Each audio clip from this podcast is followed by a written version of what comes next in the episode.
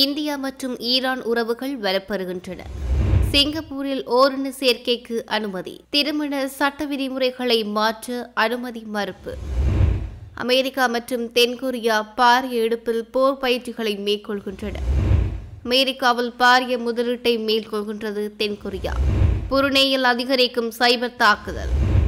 Iran மற்றும் இந்தியாவுக்கு இடையிலான பொருளாதார மற்றும் ராஜதந்திர உறவு நிலைகளை குறித்து அறிவிப்பு நேற்றைய தினம் இந்திய வெளிவிவகார அமைச்சினால் வெளியிடப்பட்டுள்ளது.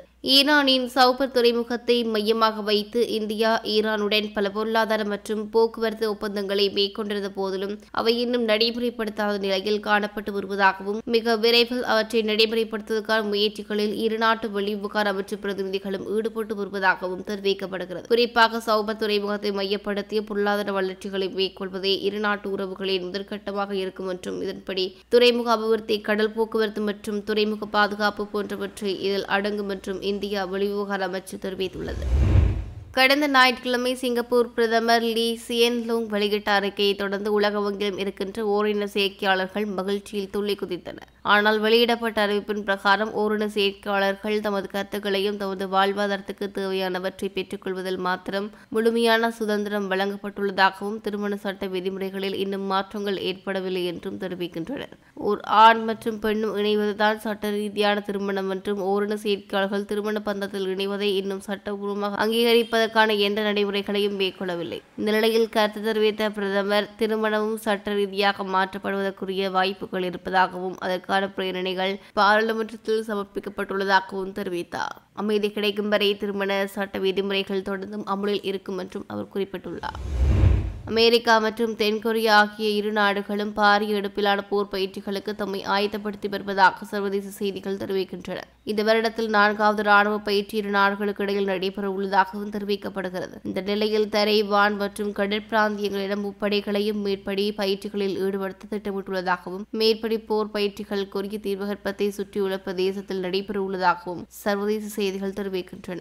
மேற்படி ராணுவ பயிற்சி செயற்பாடுகள் வடகொரியாவை மேலும் சினம் கொள்ள வைக்கும் மற்றும் நிச்சயம் வடகொரியா தனது ராணுவத்தின் பலத்தை அதிகரிக்கும் என்றும் தெரிவிக்கப்படுகிறது.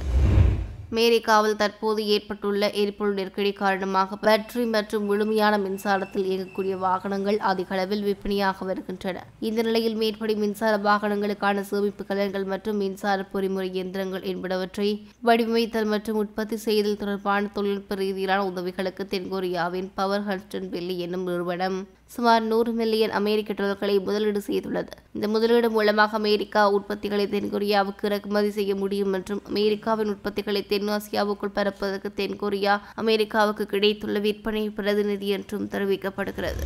புருனே நாட்டில் அண்மை காலமாக சைபர் எனப்படும் இணையவழி தாக்குதல்கள் அதிகரித்து வருவதாகவும் இதன் மூலம் பல முக்கியமான இணைய வசதிகள் முற்றிலும் செயலிழந்து போய்க் கொண்டிருப்பதாகவும் சர்வதேச செய்திகள் தெரிவிக்கின்றன. இந்த நிலையில் தக்காபுல் எனும் தனியார் நிறுவனம் மேற்படி இணைய தாக்குதல்களை முறியடிப்பதற்கான புதிய செய்திகளை கண்டுபிடிப்பதற்கான முதலீடுகளை மேற்கொண்டுள்ளதாகவும் தெரிவிக்கப்படுகின்றது. இரண்டாயிரத்தி முப்பத்தி ஐந்தாம் ஆண்டுக்குள் சுமார் பத்து புள்ளி ஐந்து டிரில்லியன் அமெரிக்க டாலர் பெறுமதியிலான நிதியை முதலீடு செய்து மேற்படி சைபர் தாக்குதல்களில் இருந்து முற்றுமான விடுதலையை பெற்றுக் கொடுப்பதற்கான முயற்சிகளில் இறங்கியுள்ளதாக தகவல் நிறுவன அதிகாரி தெரிவித்துள்ளார். கடந்த இரண்டாயிரத்தி இருபதாம் ஆண்டு சைபர் தாக்குதலினால் புருனே நாட்டுக்கு சுமார் ஐம்பத்தி ஆறு பில்லியன் அமெரிக்க டாலர் பெறுமதியிலான நட்டம் ஏற்பட்டிருந்தமையே சுட்டிக்காட்டப்பட்டுள்ளது. அதேவேளை கடந்த இரண்டாயிரத்தி இருபத்தி ஓராம் ஆண்டு ஆயிரத்தி எண்ணூற்றி அறுபத்தி இரண்டு முக்கிய பதிவுகள் தரவு இடப்பட்டுள்ளதாகவும் அவை இணைய செம்பகத்திலிருந்து அளிக்கப்பட்டுள்ளதாகவும் தெரிவிக்கப்படுகிறது.